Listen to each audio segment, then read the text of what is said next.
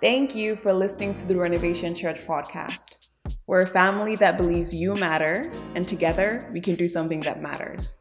We hope that this podcast aids you in your spiritual journey toward Jesus. If we can serve you on that journey, please let us know by visiting our website, renovationchurch.com. We always love to hear how the ministry of renovation is impacting your life. The best way to let us know is by leaving a review or tagging us on social media. Wherever you are in the world, know that Jesus loves you and we love you. Enjoy the podcast. Very special welcome to you. We count it an immense privilege that you would entrust what may be the first part of your spiritual journey uh, to this community. There's a couple of things you need to know before we jump in that I think are vitally important for us, for you. Number one is that this is a place where you can belong before you believe. That's important for us for you to know. This is a place where you can belong before you believe. You don't have to believe what we believe to be a part of this community. We believe that over time, in the context of community, you will form your beliefs and views about Jesus. And then, secondarily, this is a place where you can work out what you believe. So, if you're in a series, a, a, season of deconstruction, or something that you're navigating, or an area of faith that you're struggling with, this is a great place to be among people who will love you without judgment uh, and always point you to the beauty of Jesus. Amen. Uh, last time we were together, uh, we saw the powerful truth that the Holy Spirit empowers us for God's mission.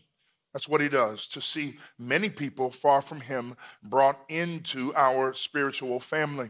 And today, the Jesus Revolution continues. Tough choices lay ahead for the disciples. How will they know? This is the question hanging over this entire sermon. How will they know if God is speaking to and leading them? Anybody ever had that question? How do we know? if God is speaking to and leading us. Uh, if you want to follow along, you can follow along with the Bible notes. So throw a QR code up there. That's also where you're going to find uh, your weekly digital bulletin so that you can know what's going on. Okay, well, I've lost my touch. Um, but that's where you'll find your weekly bulletin as well so that you can know what's going on in the life of the church. We're going to be in Acts chapter 1 today.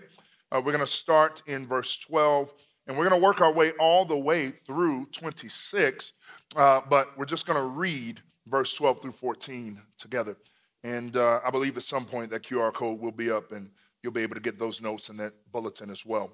Uh, then they returned to Jerusalem from the mount called Olivet, which is near Jerusalem, a Sabbath day's journey away. When they had entered the city, they went to the room upstairs where they were staying Peter and John and James and Andrew, Philip and Thomas, Bartholomew and Matthew, James, son of Alphaeus, and Simon the Zealot, and Judas, son of James, not to be confused with Judas Iscariot. All these were constantly devoting themselves to prayer, together with certain women, including Mary, the mother of Jesus, as well as Jesus' brothers.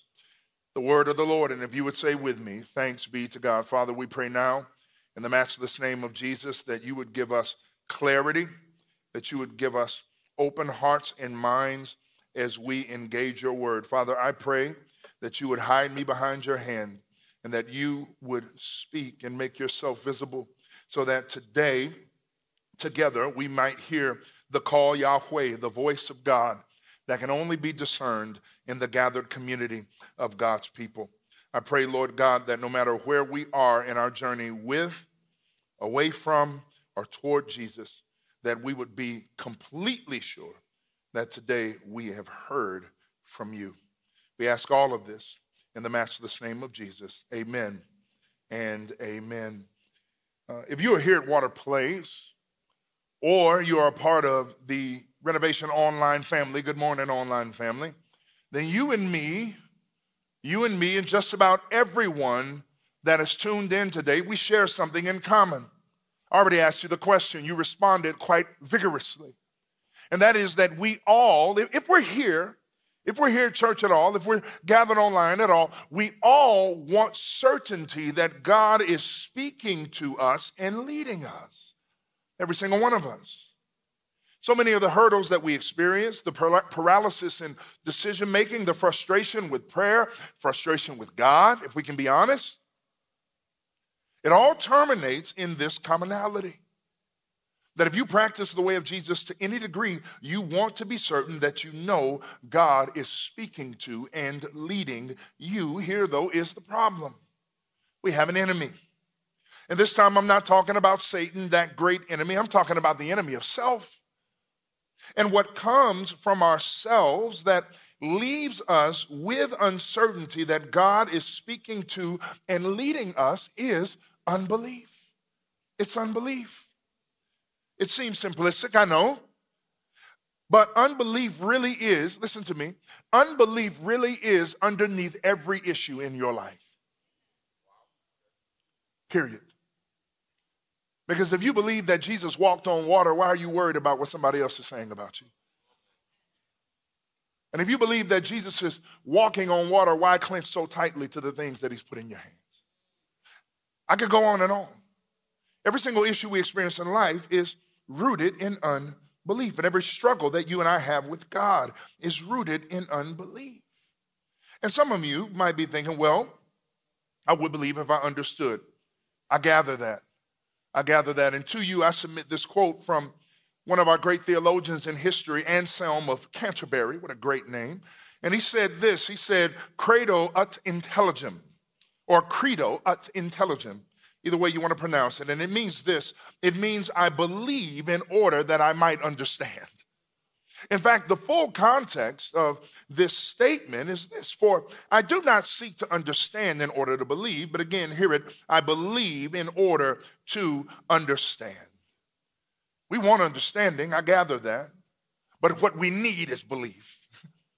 And with belief, guess what? With belief comes understanding. This issue of unbelief leads to a second question What is hindering our ability to believe God? Have you ever been reflective enough to, to ask that question? If you haven't been, we're going to do it together through the Lent season when we fast for 40 days for the Lenten season. And this is one of the questions that we will be perusing together. What is it that is hindering me from believing God? Well, the answer is everything. everything within you and around you is competing for your belief. Did you know that?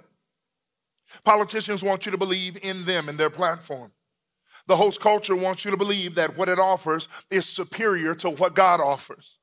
Your internal voices want you to believe that you are somehow uniquely disconnected from God and therefore it's not even worth trying.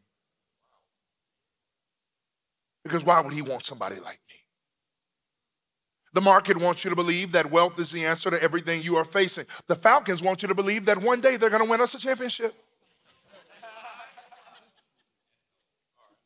I'm just saying, y'all in an abusive relationship. He keeps saying he's not going to do it again, and then he does. With so many things competing for our belief, it is no wonder we find ourselves stuck in these cycles. You know the cycle believing, then doubting, then believing, then doubting, then questioning, then believing, then doubting. Turning our belief towards something else that we think is going to fulfill only to find it empty and then turning back to God and saying, No, I'll give my belief to you, and then doubting. And we find ourselves in this cycle over and over again. But I firmly believe that every single person who practices the way of Jesus should be confident of when God is speaking to them and leading to them. Why? Because the Bible says that that is your inheritance, that belongs to you. Now, even as I say this, don't think for a moment that I don't understand the struggle, okay? I understand how you're feeling. Even as a pastor, I wrestle through my own cycles of belief and doubt. Believe you me. And the same thing's competing for your belief is competing for my belief. But what I've come to understand as true over 20 plus years of following Jesus is that the scriptures always point me back to the truth, which reawakens me to the certainty that God is speaking to me and leading me. Can I share a little story with you? How this played out recently in my life. In the summer of 2022, I was praying. I was asking God for fresh vision. Fresh vision for my life, fresh vision for this church. And I just felt this unsettledness. And some of you will know immediately what I'm talking about. It's an unsettledness, not that anything is wrong, but that everything is not as right as it could be. And that's a peculiar unsettledness. Because when we know something is wrong, we can address what is wrong. But when it's just a sense that maybe everything is not as it should be, boy, it is something else that goes on in your gut, isn't it? And I remember sitting before the Lord and, and trying to figure out what this unsettledness was, particularly related to our church. And in that moment, not in any audible way, but in, in, in my heart, I heard these words, and I know that I didn't generate them because I wasn't thinking about this. Uh, I heard the Lord say, You've forgotten your OS. I said, OS? Yeah, your operating system. And he took me to Ephesians chapter 2, and I'm going to read it to you. You lived in this world without God and without hope. But now you have been united with Christ. Once you were far away from God, but now you have been brought near to him through the blood of Christ. For he is our peace. In his flesh, he has made both, listen, both into one and has broken down the dividing wall that is the hostility between us, abolishing the law with its commandments and ordinances, that he might create in himself one new humanity in place of two, thus making peace, and might reconcile both to God in one body through the cross, thus putting to death that hostility through it. He reminded me that's your OS. The reason why you're feeling unsettled about the church right now is because you forgot your OS. You forgot your operating system. Uniting divided people at the foot of the cross, people who would not otherwise cross paths or be in community with each other, is why you and Brianna started this journey. Everyone stands equal at the foot of the cross, and somewhere in the middle of it, you lost sight of that sign. And then he took me to Ephesians chapter 4. And he said, This is the way to find your way back to the vision I have for your church. And I want to read it to you. Now, these are the gifts Christ gave to the church the apostles, the prophets, the evangelists, and the pastors and teachers. Their responsibility is to equip God's people to do his work and to build up the church, the body of Christ. I was reminded because I got in his word and I was trying to listen. I was reminded of when I lost my way. I was reminded of when I started hiring people to do ministry instead of hiring staff to equip people to be released in ministry. I was reminded. I was reminded. And it was confirmed further by our spiritual family, by staff and not. And I was certain that God was speaking to me and leading me through his word. And I want you to have that certainty too. I want you to have that certainty too. And there are five observations that I want to make as we go through Acts chapter 1 here in verse 12 to 26.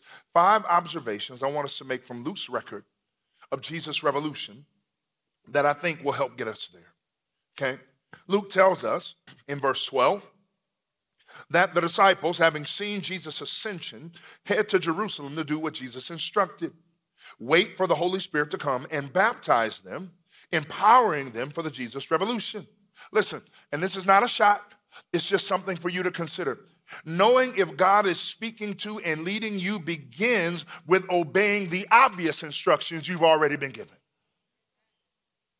I don't know if God is speaking. Well, he told you not to do that, so do that first and then see what he says next. You knew don't do that. The books say that. So let's let's obey the things in the book and then maybe the other stuff will come. Very spicy today. Got too much sleep. If I sleep over seven hours, this is what happens. Jesus' disciples arrive in the city of Jerusalem and head to the upper room where they were staying together. Verse 13 tells us that the room afforded them a certain amount of privacy as they waited obediently. And to ensure that we in Theophilus, who Luke is writing to, do not lose the path of the narrative, Luke lists the 11 remaining apostles, demonstrating that it was the close disciples of Jesus that were the core of the early church. And what do we find them doing in the upper room? Do you have it open? What do we find them doing in the upper room? Praying. That's what verse 14 tells us. They're praying. The 11 disciples, along with Jesus' mama and Jesus' brothers and select women disciples, took this moment in the upper room. Look at the word right there to constantly devote themselves to prayer. What do you think constant means in the Greek? Constantly, constantly. That's what it means. And only you really bad people got that song reference. We're going to pray together after church constantly devoting themselves to prayer. In fact, as you read through Acts, you will find that over and over again, prayer anchors every aspect of the lives of those who practice the way of Jesus. It anchors every aspect of the life of Jesus' church. And that's our first observation that if you want to be certain that God is speaking to and leading you, guess what? You have to cultivate a prayer life. You have to cultivate a prayer life. And not just a private prayer life, you have to uh, uh, cultivate a corporate prayer life. You have to uh, uh, cultivate a prayer life that involves the people of God. Communal prayer, private prayer, both are vital. And this is God's invitation to you. Leverage prayer as your greatest power. Leverage prayer as your greatest power. I can't make you believe this. I certainly cannot make you believe this. But anybody who has experienced the power of prayer will tell you that there are things that I tried to solve, that I tried to fix, that I tried to sort, that I intellectually understood how to pull it apart, and it just wasn't pulling. But then I called on the Lord, and all of a sudden, the situation changed. We got to cultivate a life of prayer. In fact, I'm going to challenge you to do something. Make a commitment today to show up just one day this week. We have a few days left in our 21 days of prayer. Show up one day this week and experience the power of corporate prayer with God's people. What we see for certain in Luke's record is that the Holy Spirit is the divine gift which empowers and guides the church. And the corresponding human attitude toward God, what? It must be prayer. In fact, St. Augustine said this the thought of you stirs a person so deeply that they cannot be content unless they praise you. Because you made us for yourself. This part right here. And our hearts find no peace until they rest in you. You want peace? Cultivate a prayer life. You want peace? Put yourself in the presence. You want peace? Be stirred by the majesty of God. And I promise you, as Paul writes in Philippians, that peace that surpasses all understanding will be yours. I promise you that. It is as the church prays that it receives the Holy Spirit. And so at the outset, Luke emphasizes that the disciples spent time waiting for the Spirit in an attitude of continuous and united prayer. As he continues to unfold the church's birth, he turns his attention to a horrifying story. I hesitated to tell it, honestly. But the narrative is concerned with the choice of a successor for Judas Iscariot, a successor to become a witness to the resurrection and to take his place among the 12 apostles. And woven in this account of how uh, the replacement is found is how Judas died and lost his place. And it is a graphic and painful telling of Judas' choice and where that choice led him. Peter initiates the conversation in verse 15. There, among what Luke says is about 120 people. And Peter begins by claiming, listen, that it was necessary for the scriptures to be fulfilled in the case of Judas, the betrayer of Jesus. The reference to David as the author, the writer through whom the Holy Spirit made his prophecy directs our attention to the two quotations in verse 20. We're not going to read them, but I want you to see them, which come from the Psalms. And the first psalm deals particularly with Judas' fate. Scripture had to be fulfilled because Judas belonged to the number of the 12 and had his appointed share in the task of being a witness to the resurrection of Jesus. And his share would need to be taken over by somebody else. And as horrifying as the circumstances are, our second observation actually arises in Peter's words.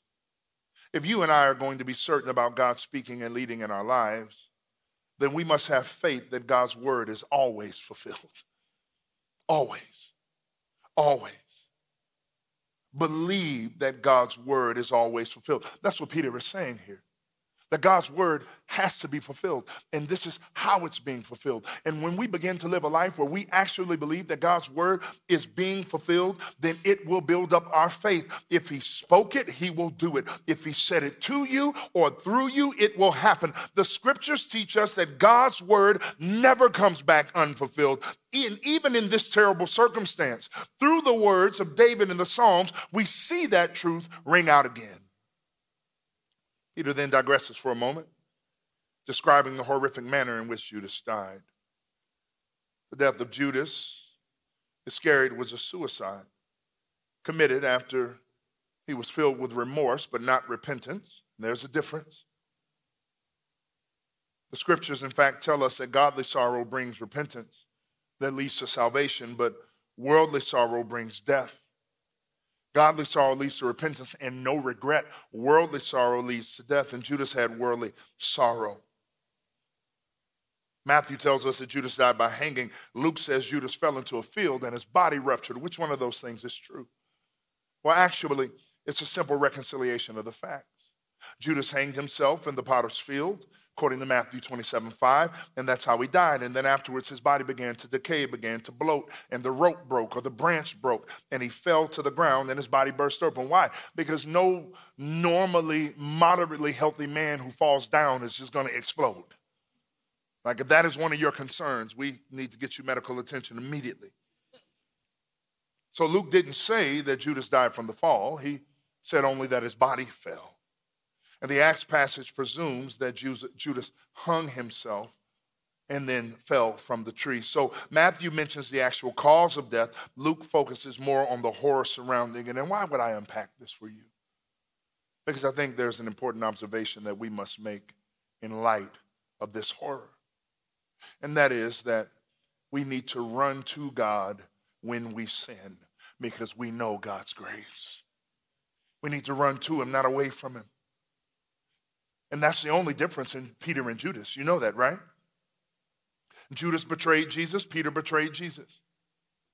Judas sold him out for 30 pieces of silver. Peter swore to God that he didn't know God. Think about that. But one ran into his own sorrow filled self righteousness, and the other ran into the gracious arms of Jesus. Listen to me, family. When you fail, and you will, Run to Jesus, not away from him. And he will meet you with grace and with mercy. The Bible doesn't promise us that we're never going to mess it up. What it promises us is that we can mess it up a hundred times and run right back to Jesus every time. That's what it promises us. And that's what Peter understood. He continues by describing the nature of the task before them in verse 21 and 22, which is to be, I said it already, witnesses to the resurrection of Jesus and it's required that the full witness number of witnesses be made up. But the choice to be made is made from a group of people who have been associated with the apostles from the beginning. Two candidates are put forward Joseph Barsabbas, who also had a Latin name, Justus, that's pretty dope, which was a practice followed by many Jews. They would give themselves a Jewish name and a Latin name. Nothing more is known about him, although legend has it that he drank some poison and didn't die. Just a quick nerd fact for you today the fact you didn't ask for. And then there's Matthias, which is an abbreviated form of Mattathias, another common name.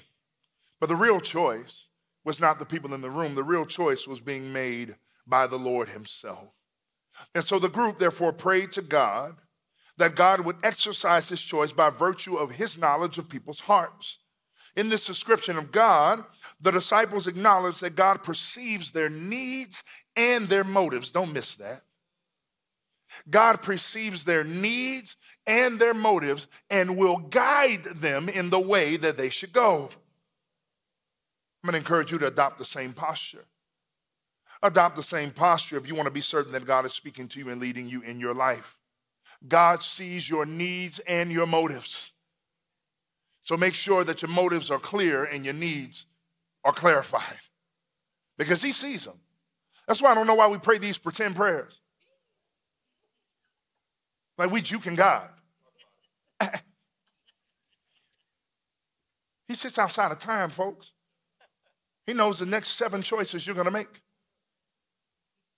So don't pray fake prayers. Ask for what you really need, not for the thing that you think God wants you to ask for. Ooh. Or for the thing that little religious voice is in the back of your head saying, you got to do this because it's right. No, ask for what you need. There's only three answers to prayer yes, no, or I have something else for you. Oh, no, I'm not saying that now. Because even not now is a yes. Can I have some chips, Daddy? Not right now. But what did I say no? No, I still said yes. It's just going to be on my time and not his time. It's only three answers yes, no, I have something better for you. Did you hear? I have something better for you. You asking for Burger King, I got steak over here. I have something better for you. God sees your needs and your motives, and He will lead you. If you live like you believe this, you will experience God speaking and leading through every decision and every pivotal moment in your life. I promise you. After praying, the disciples do something that might sound strange to us. Do you see it? They cast lots. Felt a lot like shooting dice to me.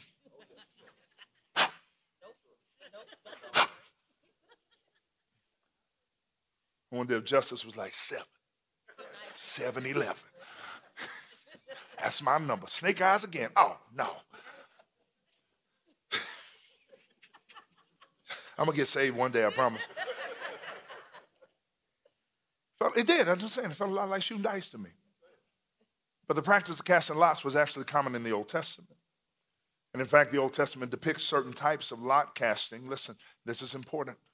Not as a matter of chance, but as an opportunity for God to make his will known in an unmistakable way.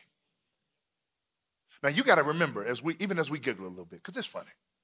Like I'm, I, just, I can just see Peter like this, like, like I just see it. You know, this dude that cut somebody ear off, right? Gang gang, like he a goon. Like Jesus had disciples and a goon, right? Just how many times did he look at him and be like, "Bruh, again, come on, man." Like, the sanctification is not catching up fast enough. But we got to remember, even as we laugh a little bit, we got to remember, and this is why we're going through the book of Acts, they didn't have the divine guidance of the Holy Spirit yet. Do you understand that your entire Christian life, you have had more access to God than the disciples had in their first five years of following Jesus? Because you got the Spirit of God. They had to roll dice because the Spirit didn't speak to their hearts.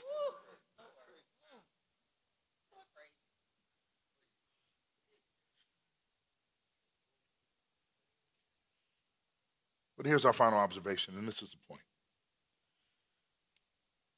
God does make his will known in unmistakable ways. And I'm convinced, please don't take this the wrong way. I'm convinced that most of the time when we treat his will with great mystery, is because what he's revealed is just something we don't want. So he must got something else back there. He's like, no, we had pizza Saturday. It's chicken and broccoli for dinner tonight. Well, I don't like it. I don't want it. Well, eat this or eat nothing. That's the position we put God in. I'm convinced that there's very little mystery to his will. The word speaks clearly, the community supports the word, and you have the Holy Spirit poured into your heart. That's what Romans says. And so, if his will is some crazy mystery to you, maybe it's because he's already said something that you just don't want. But God makes his will known in unmistakable ways. So we don't have to cast lots anymore. We have his written word, we have his rhema word. Through prayer and supplication, we have words of knowledge, we have words of wisdom, we have words of prophecy. He's talking all the time. What station are you tuned to? We have the wisdom of seasoned saints who can stand back and say, I did that, don't do that. You know, I had somebody look at me in my face a couple years ago, and I was like, listen, I'm not telling you how to live your life, I'm just gonna tell you what my experience is. I did this, and this is how it played out for me, and I don't think that that's a good idea. And they said, Well, I learned by hitting my own head. And I said, Well, that's called lacking wisdom. because wisdom is not only knowledge applied, wisdom is learning from the knowledge applied of other people who go before you. Right? I ran into enough walls, y'all shouldn't have to run into none. I'm like this much saved. I just slid across the line. He's like, I need another crazy person who will say whatever is in his heart. and he let me in. I'm telling you, I'm telling you. We have the wisdom of the seasoned saints. We have the collective wisdom of the spiritual family. God speaks all the time. We've made it mysterious so we don't have to obey.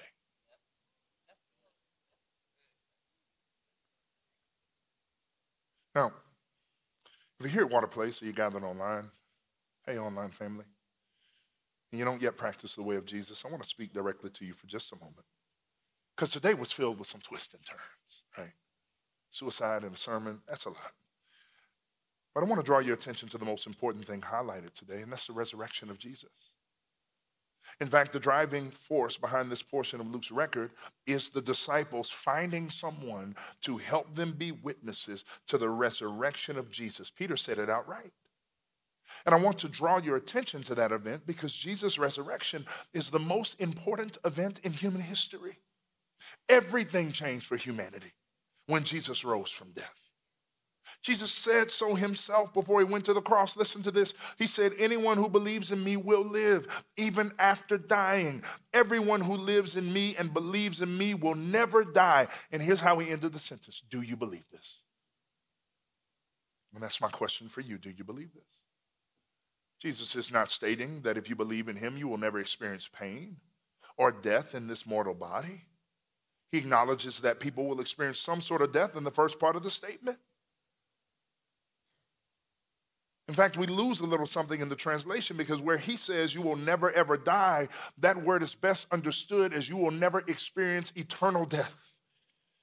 And so, what Jesus is saying is when we live our mortal life in Jesus, trusting Jesus, practicing the way of Jesus, then when that day comes and we close our eyes in this mortal body for the final time, we are going to open them again in eternal life, face to face with the living God.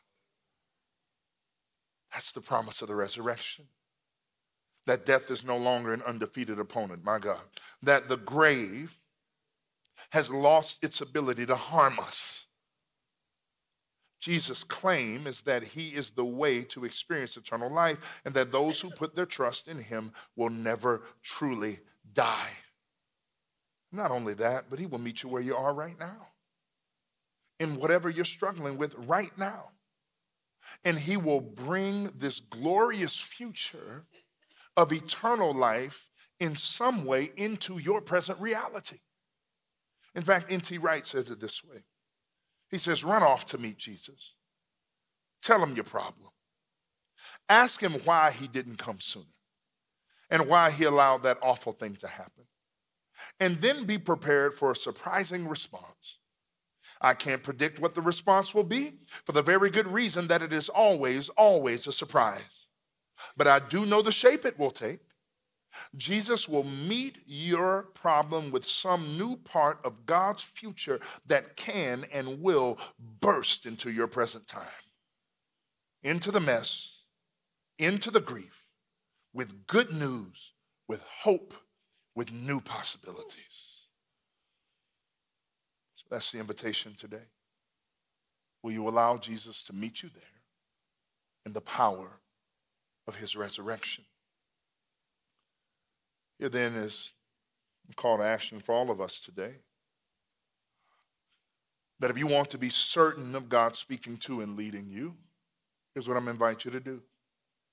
Practice one of each of the three types of spiritual disciplines this week and every week going forward.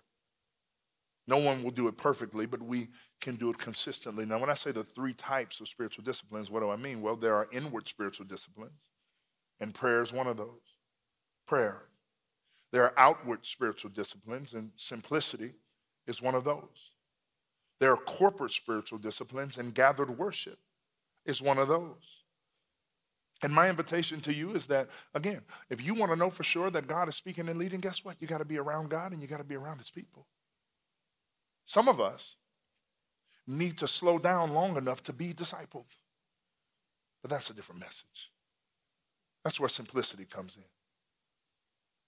Your life is moving so fast that your inner world is chaos and you don't have time to fix it. Simplicity helps with that. Do these spiritual disciplines, and I promise you, the voice of God will become so crystalline and so clear to you that you will be blown away at the clarity.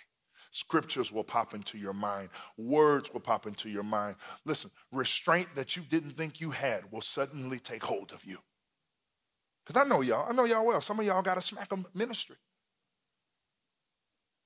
And the Lord will stay that hand even when somebody deserves it. That's the work of the Spirit of God. But you've got to cultivate it by leaning into what He has done with what you can do. Amen?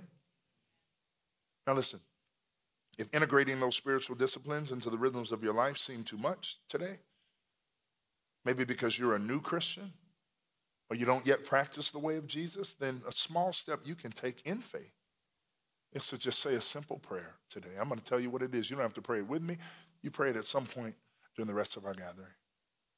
Jesus, make yourself real to me. Lead me. That's it. Pray that prayer as an act of faith and open your heart to the possibility of his presence. The reality is, if you integrate those disciplines, you will grow exponentially in your certainty of God speaking and leading.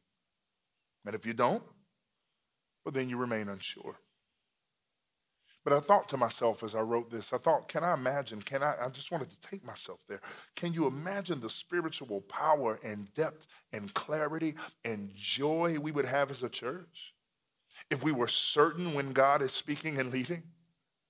Can you imagine what would be possible for us if we actively pursued our relationship with God through the means of spiritual disciplines? We would be an infectious force in this city and beyond. I believe that. And I pray that you would believe for nothing less. Worship team, come on up. Let's pray together. Father, we ask now in the name of Jesus that you would seal your word to our hearts. That you would teach us, Lord, through your disciplines, through your word, through community. Teach us to discern when you are speaking and when you are leading. And give us the grace to know the difference in your voice and any other that we might hear. In Jesus' name, amen.